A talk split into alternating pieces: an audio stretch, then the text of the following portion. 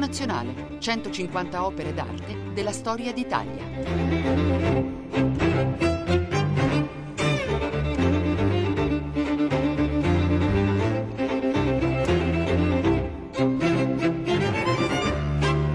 Buongiorno da Luca Scarlini dal Museo Nazionale di Radio 3. Quest'oggi per la sala dedicata alla luce, la percezione, visioni e rivelazioni e presenze, dove si trovano opere di Goya, di Caravaggio e di Tiepolo, giunge un lavoro importante di Umberto Boccioni, Elasticità, un'opera del 1912 che ci viene portato da Ester Coen, che è studiosa di Boccioni di larga fama, che tra l'altro con Maurizio Calvesi ha pubblicato a suo tempo l'opera completa.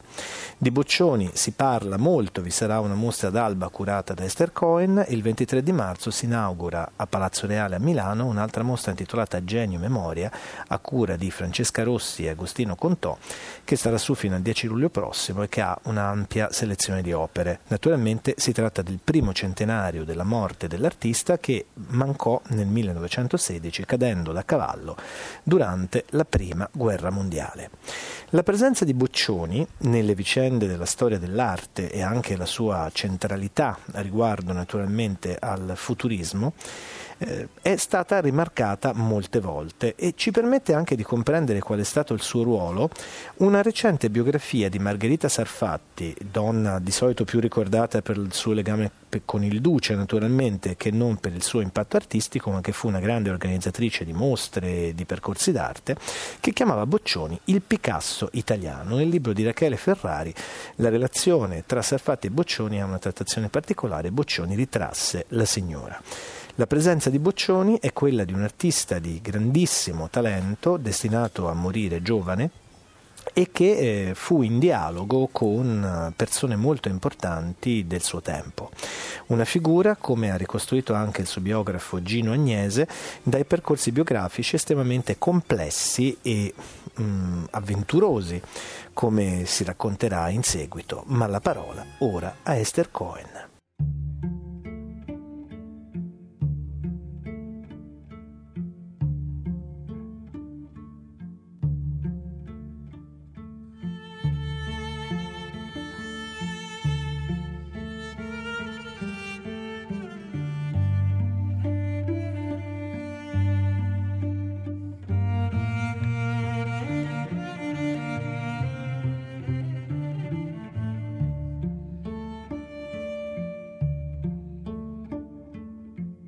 Umberto Boccioni, Elasticità, 1912, olio su tela, 100 x 100 cm, Milano, Museo del Novecento.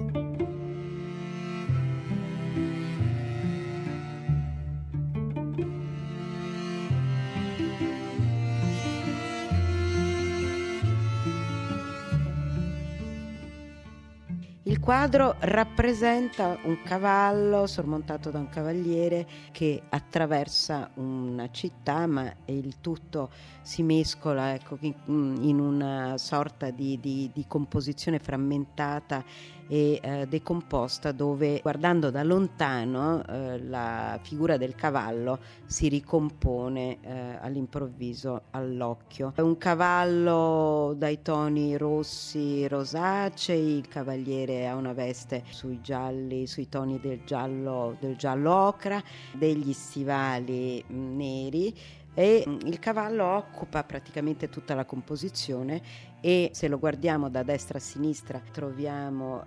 partiamo dalla coda del cavallo fino alla testa che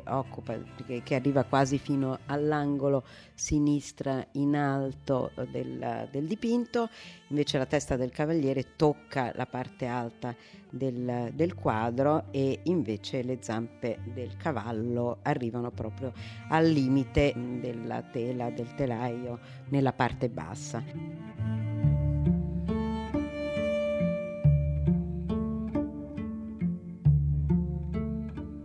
Il quadro venne esposto per la prima volta nel 1913 a Roma e poi prese parte alle esposizioni che vennero organizzate in diverse città d'Europa, per cui venne esposta a Rotterdam, a Berlino, poi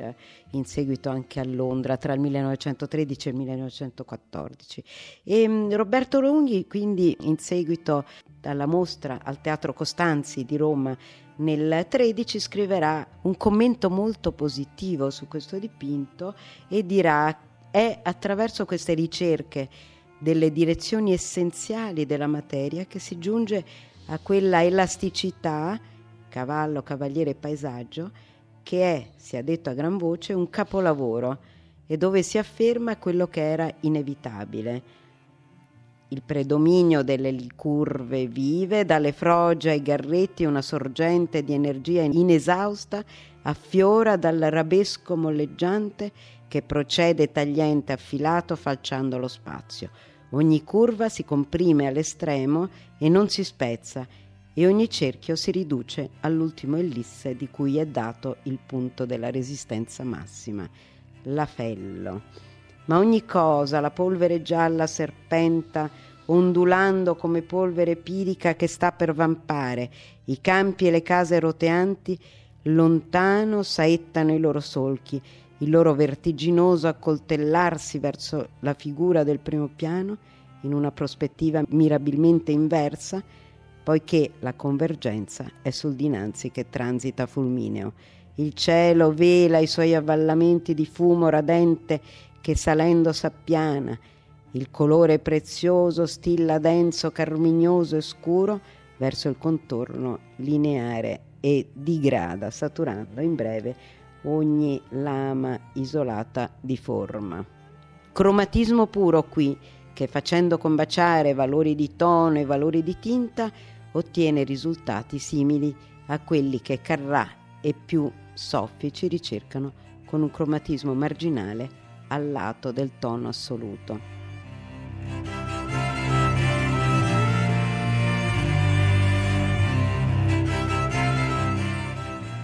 Roberto Longhi interviene appunto di fronte a questo quadro mettendo in evidenza quelli che sono poi in realtà le tematiche principali di questo quadro, dunque l'idea di una linea che si spezza, l'idea di un oggetto, comunque di una figura, di un soggetto che si mescola e quindi si compenetra, come, se vogliamo usare proprio il linguaggio di Boccioni, si compenetra quindi con l'ambiente, cioè un'unica visione di figura e ambiente che anche per le teorie che si orecchiavano anche in quegli anni e che oggi hanno trovato una conferma straordinaria, no? Nella misurazione delle onde gravitazionali e quindi la teoria della relatività di Einstein, questo rapporto tra moto assoluto e moto relativo viene tentato, appunto viene dipinto da Boccioni attraverso un'immagine che si decompone. Ma qual è la differenza rispetto alla scomposizione cubista,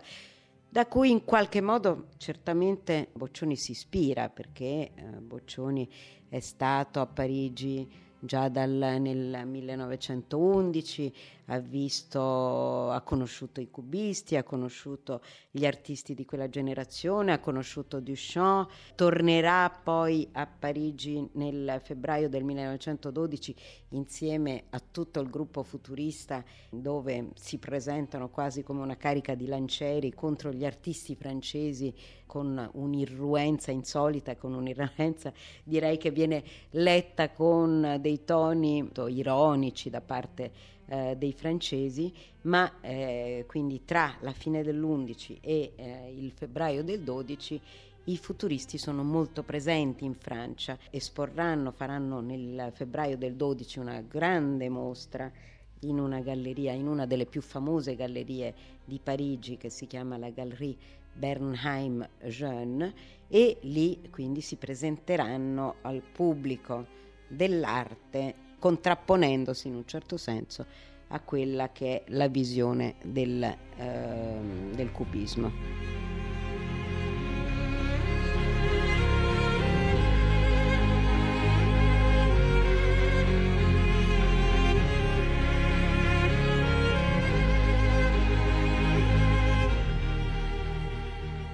come si contrappongono i futuristi rispetto ai cubisti? Prima di tutto direi che la cosa principale che si può leggere è la distinzione rispetto a un'idea di staticità, cioè ecco, i futuristi criticano i cubisti in quanto li trovano troppo analitici, trovano che scompongono l'immagine, l'oggetto, soltanto in realtà per studiarne l'aspetto fenomenologico, cioè questa scomposizione e diciamo, l'intensificazione della la prolificazione dell'idea di una prospettiva che diventa una prospettiva a quattro dimensioni, li spinge a criticare appunto quell'aspetto che è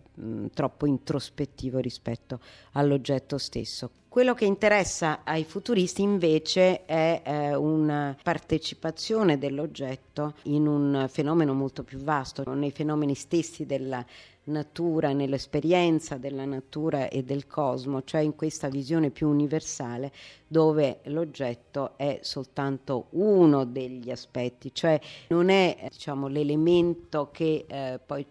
porterà a conoscere, diciamo, le forme dell'universo, quanto uno degli aspetti che partecipa di una vita più ampia, di una vita più, sì, direi più ampia dell'universo.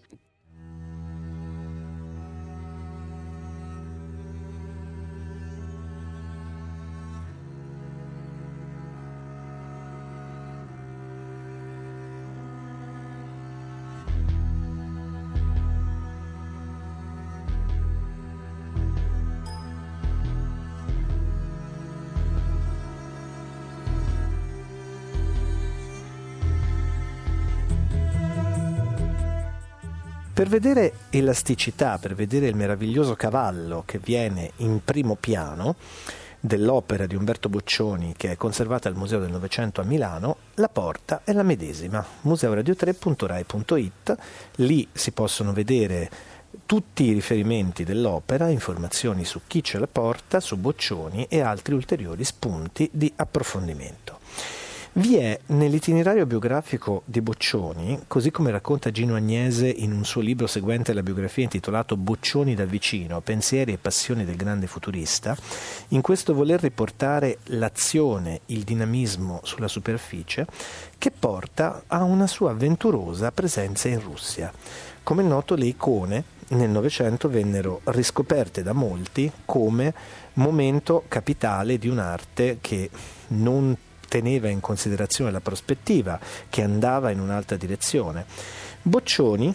ebbe una sua avventura russa, per cui si recò a Mosca alla Galleria Tretiakov, visitata da tutti gli artisti e gli appassionati d'arte di passaggio, e rimase sconvolto dalle icone. E tra l'altro ci sono dei quadri in cui riproduce lo schema delle icone come se vi fosse una fortissima tentazione di andare verso questa dimensione senza prospettiva, senza quindi una idea illusionistica, ma anzi con tutta l'azione in superficie. Di questo parla Elasticità, e dalle icone non per caso deriva anche la riflessione di personalità radicali dell'avanguardia del Novecento come Casimir Malievich. Nella formazione di Boccioni il viaggio in Russia, a cui è legata anche un'avventura biografica peculiare, con un figlio che non conobbe personalmente ma che poi inseguì le sue tracce, ci sono i carteggi tra questo signore che poi fu un interprete di guerra per le truppe alleate e Gino Severini, ma in tutto questo vi è proprio anche un lessico di un'altra lingua pittorica che Boccioni seppe magistralmente fare propria e reinventare.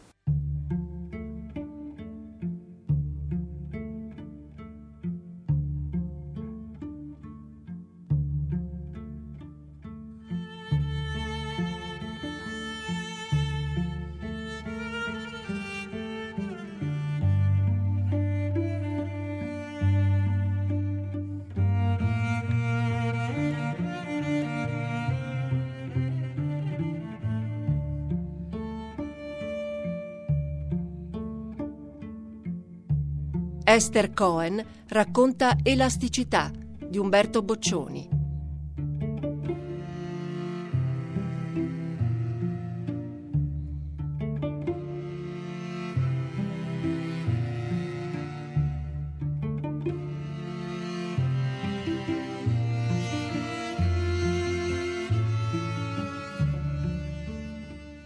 Tra la fine del 1910 e gli inizi del 1911, quindi poco prima di dipingere Elasticità, Boccioni aveva intrapreso un'opera che gli era sembrata titanica, proprio sia nelle dimensioni fisiche del quadro, ma soprattutto per la concezione dell'opera che doveva rappresentare qualcosa di diverso rispetto a quanto aveva finora realizzato, cioè doveva essere l'espressione di quel dinamismo universale e di quella ricerca, quindi di rappresentare l'essenza del movimento che era stato teorizzato nei manifesti del futurismo. Manifesti del futurismo che vedevano radunate le firme di Boccioni, di Carrà, di Balla, di Severini e Russolo già a partire dal febbraio del 1910. Lì naturalmente i manifesti parlavano molto chiaramente, cioè di questa ricerca, di questo tentativo di distruggere in realtà tutto quella che era stata la dimensione artistica precedente, la visione accademica dei secoli passati, soprattutto di un Ottocento italiano, per invece spingersi verso quelle che potevano essere delle dimensioni nuove, le dimensioni del contemporaneo, le dimensioni della modernità. E quindi a questi manifesti segue il dipinto che ora si trova al Museum of Modern Art di New York, che tra l'altro ha una collezione ampia di opere futuriste, quindi non soltanto di Boccioni. Di Boccioni per esempio il MoMA possiede gli 3 stati d'animo, ma ci sono anche delle opere, delle splendide opere di Balla, di Carrà, di Severini per l'appunto, e quindi per avere, diciamo, una visione completa e anche immediata di quello che è stata l'immenso apporto del futurismo nelle avanguardie internazionali, andare a vedere la sala del futurismo al Museum of Modern Art di New York è sicuramente un'esperienza straordinaria. E dunque La città che sale è esposto al Museum of Modern Art e rappresenta questo grande cavallo rosso che quasi è una sorta di palla di fuoco che è proiettata nel centro della rappresentazione, e c'è questo cavallo che faticosamente trascina gli operai che sono dediti alla costruzione delle nuove abitazioni, dei nuovi quartieri di una città che si sta industrializzando molto velocemente come Milano. E per capire anche qual è la tensione con la quale Boccioni lavora, basterebbe citare alcune delle frasi che scrive a un critico d'arte che è il direttore di Cappesaro di Venezia, Barbantini, e Boccioni gli dice: le dirò soltanto che nel quadro Il lavoro, perché questo doveva essere il primo titolo dell'opera, il solo difetto è una leggera insistenza di particolari veristici in un'opera che è una completa visione mentale sbocciata dalla realtà. Dunque non è la mia tendenza simbolica che vada condannata,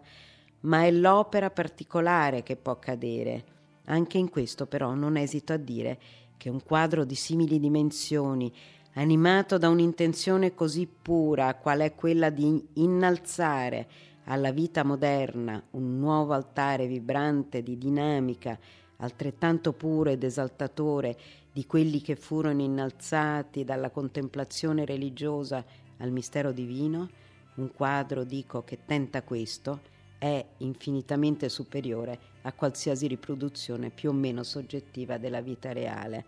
E poi aggiungerà anche: si può sempre concludere con un certo scetticismo su tutte le costruzioni mentali dei filosofi,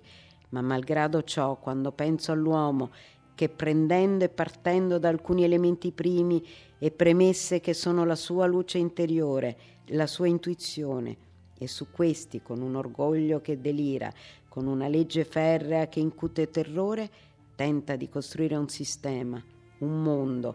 qualunque sia l'esito di quest'opera, fatalmente destinata ad essere fiaccata nel tempo, io ammiro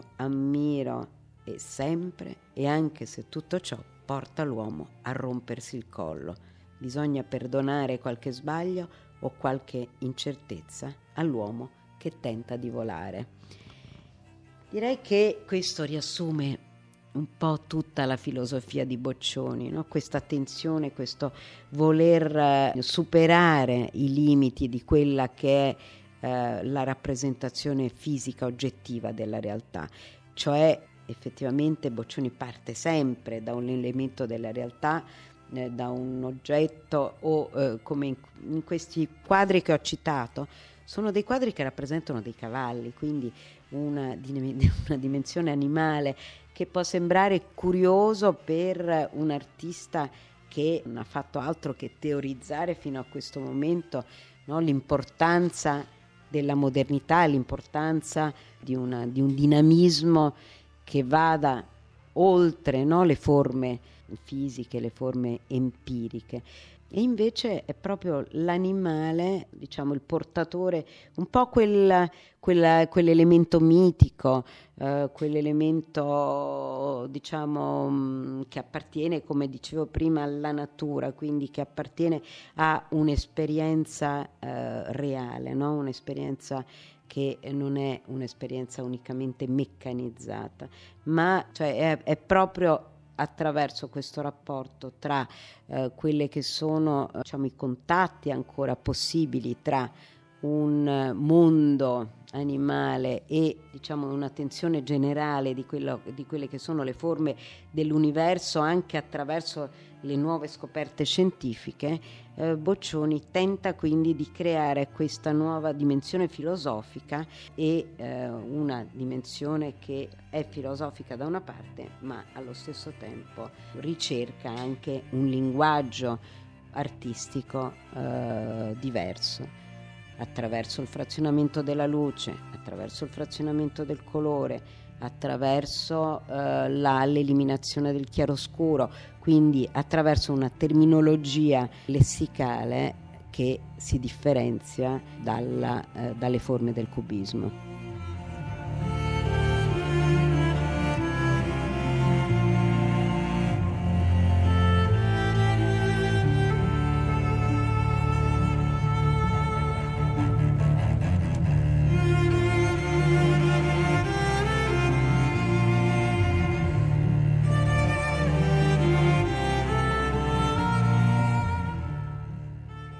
La sala dedicata alla luce, alla percezione, alle visioni, le rivelazioni e le presenze, con quest'opera porta anche una sequenza di conversazione con il mondo, naturalmente, di Instagram,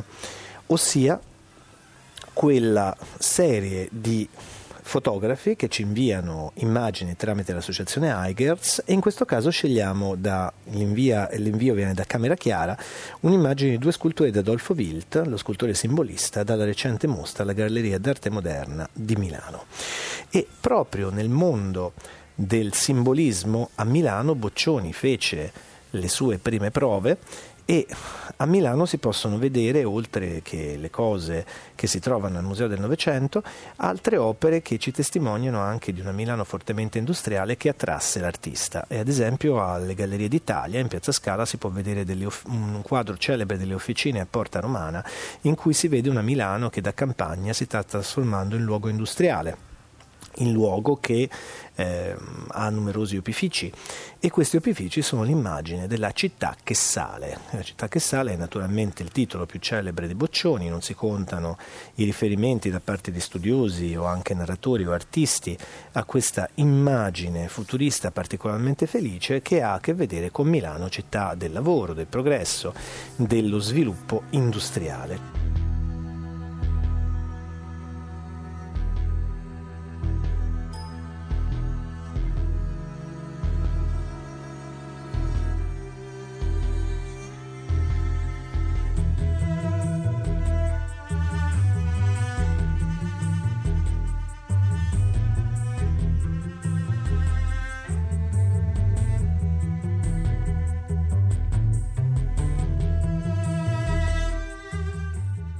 rispetto all'idea di una scomposizione come è interpretata dai cubisti, lo stesso Boccioni descrive quale è il tipo di scomposizione verso la quale dirige la sua pittura. Infatti nel suo testo del 1914, Pittura, scultura futuriste, scrive: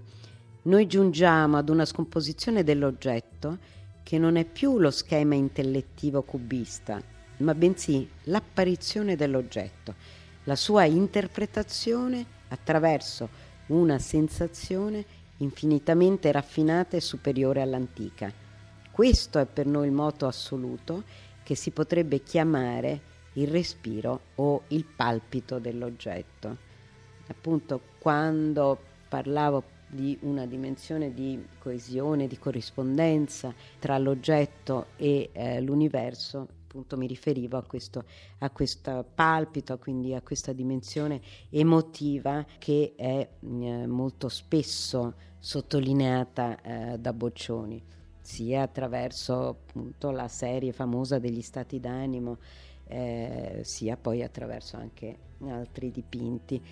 Boccioni giunge comunque a questo tipo di pittura, a queste riflessioni, anche a queste riflessioni teoriche, con una certa gradualità. Boccioni nasce a Reggio Calabria, padre è un funzionario statale, governativo, quindi gira per l'Italia. Boccioni poi dopo Reggio Calabria, Catania, giungerà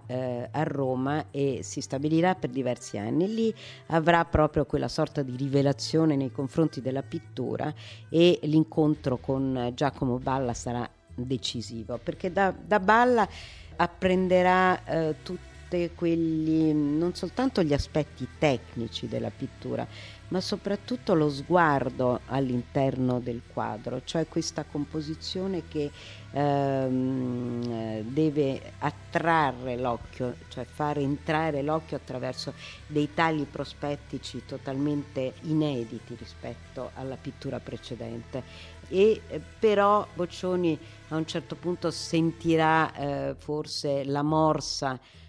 di una città piccola, ancora provinciale come Roma, che era da pochissimo diventata capitale dell'Italia, ma che ancora risentiva di una sorta di lentezza anche nei confronti di tutto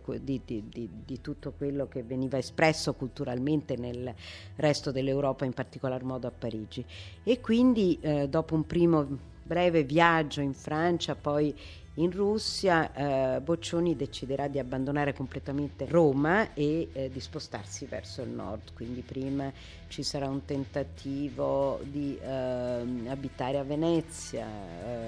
Padova è la città dove si sono da poco trasferite la sorella e la madre, e poi invece la scelta finirà per cadere su Milano, cioè su in fondo la città appunto più aperta e più pronta a cogliere le novità, diciamo, sia da un punto di vista del progresso industriale, ma sia anche e soprattutto dal punto di vista culturale. E quindi Milano diventerà la sua città di elezione. Dal 1908 Boccioni si stabilirà a Milano e diciamo la sua vita, oltre a alcuni viaggi per le capitali europee, quindi a presentare le idee dei futuristi, a presentare questa straordinaria concezione, direi molto avanzata, perché se forse i quadri hanno ancora una dimensione in un certo senso simbolista per certi versi, cubisteggiante per altri, quello che è importante invece è la novità concettuale di quello che i futuristi vogliono esprimere, cioè come rappresentare, no, questa dimensione moderna, questa dimensione di dinamismo, di velocità, attraverso invece uno strumento e attraverso dei mezzi che sono fermi, che sono bloccati, che hanno tra l'altro due dimensioni, E di lì a poco infatti Boccioni approderà anche alla scultura attraverso una scomposizione, attraverso dei tentativi di creare con il gesso delle sculture che sferzino l'atmosfera, però allo stesso tempo coinvolgendola e facendola ruotare in un vortice spiralico, come per esempio nelle linee uniche di continuità dello spazio o come nella bottiglia spiralica.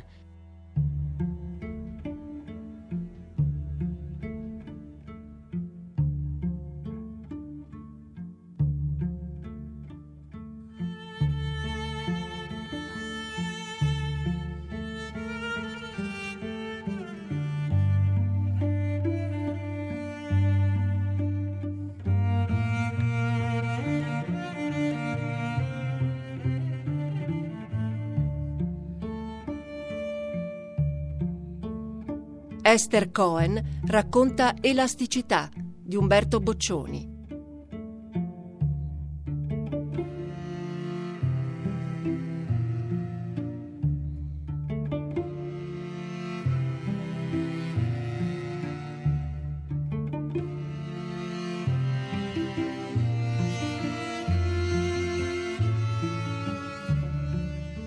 Eccoci di nuovo di fronte a Elasticità.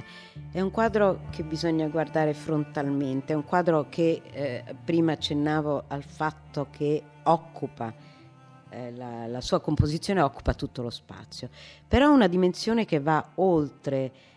lo spazio fisico, no? Entra anche in uno spazio mentale, anche perché non c'è questo susseguirsi, diciamo, di un movimento nello spazio. Non si tratta di un movimento o di uno spostamento nello spazio, quanto di una dimensione che coinvolge completamente lo spazio e tempo, e non a caso Boccioni era un grande lettore anche di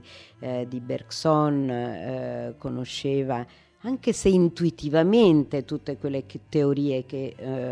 in quegli anni venivano proposte da scienziati e filosofi, ma comunque se vista frontalmente proprio l'immagine diventa un'immagine unica, cioè è comunque tagliata su una assialità che è data dalla figura del cavaliere che taglia a metà la rappresentazione, cioè è un quadro anche che ha delle dimensioni classiche in un certo senso, cioè non esiste più quella dimensione prospettica, chiamiamola così, quella dimensione rinascimentale della prospettiva, bensì è una dimensione che tende a attrarre lo sguardo dello spettatore verso il centro della rappresentazione, così come veniva dichiarato dai futuristi nel manifesto, no? Cioè lo spettatore deve entrare al centro del quadro. Al centro del quadro c'è proprio l'animale, proprio il pulsare, no? Di questo movimento dell'animale. Per una tragica fatalità è proprio quell'animale che in un mattino di agosto del 1916 disarcionerà Boccioni, che morirà poi delle conseguenze di questa caduta. Ma qui ancora c'è questo senso di grande vitalità e di grande energia che è dovuta proprio alla commistione straordinaria di linee e colori che si addensano proprio nel centro della rappresentazione.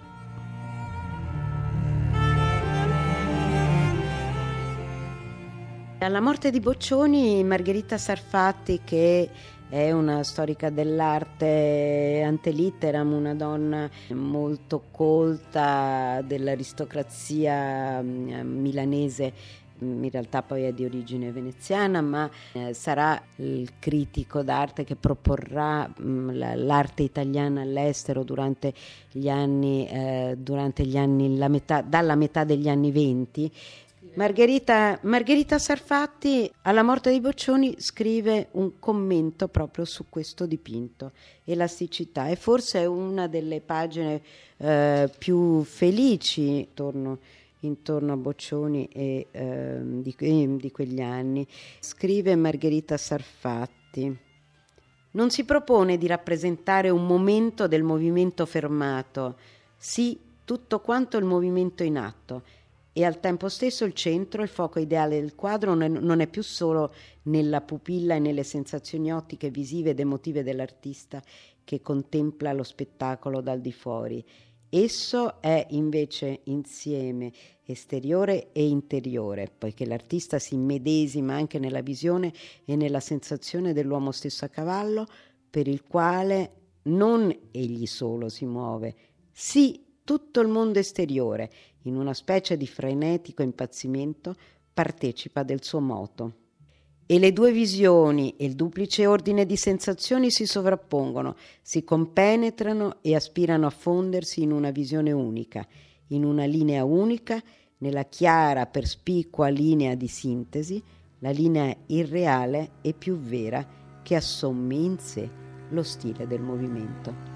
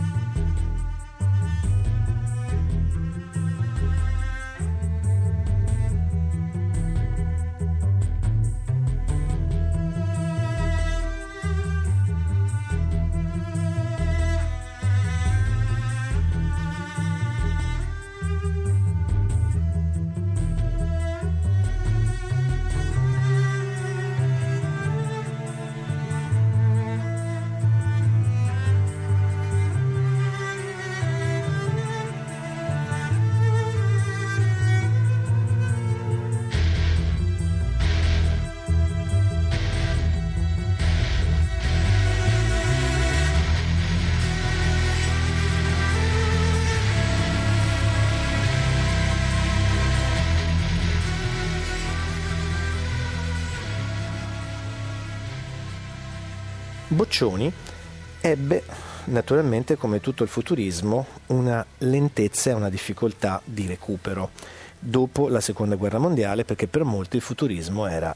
per grande facilità di interpretazione, troppo connesso al fascismo. E giunge in libreria da poco un volume di Claudia Salaris in cui si parla dei futurismi nel mondo. La collezione Salaris e Chaurren ha raccolto moltissimi materiali intorno al futurismo, e qui si possono vedere cose in cui si parla anche di Boccioni, riviste ad esempio come Malesh, stampata a Alessandria nel 1929 nell'occasione di una presenza di Marinetti in Egitto, o ad esempio tutta la infinita attività di grafica e poesia di ispirazione futurista nella Repubblica Ceca, con figure importantissime come Rugana Zatkova o Karel Tejce o il grande poeta Neshval. E si arriva fino al Giappone con Shuichiro Kinoshita o Tai Kambara, che sono grandi poeti d'avanguardia. Tutti questi artisti hanno fatto riferimento al mondo del futurismo e hanno anche attraversato l'opera di Boccioni. Per farci capire quanto Boccioni, scomparso nel 16, avesse poi avuto però un oblio di memoria, facciamo riferimento a Raffaele Carrieri, il quale nel 1947, quando Boccioni era morto da 31 anni, venne a sapere che vi era una baule di opere appartenute a Boccioni, di libri,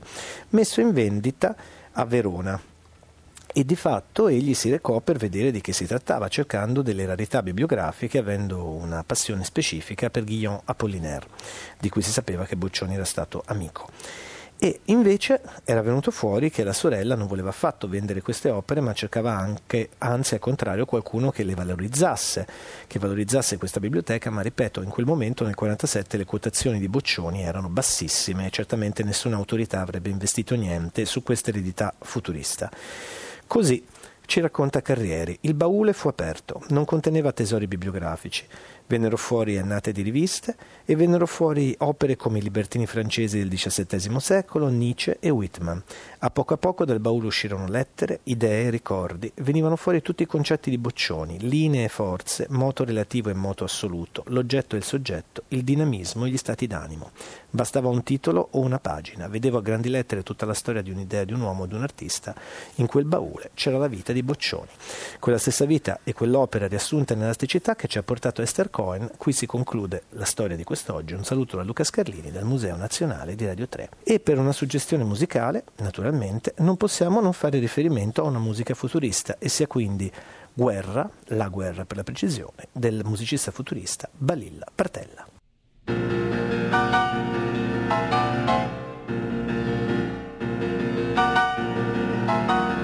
Museo Nazionale, 150 opere d'arte della storia d'Italia. Regia di Valerio Giannetti,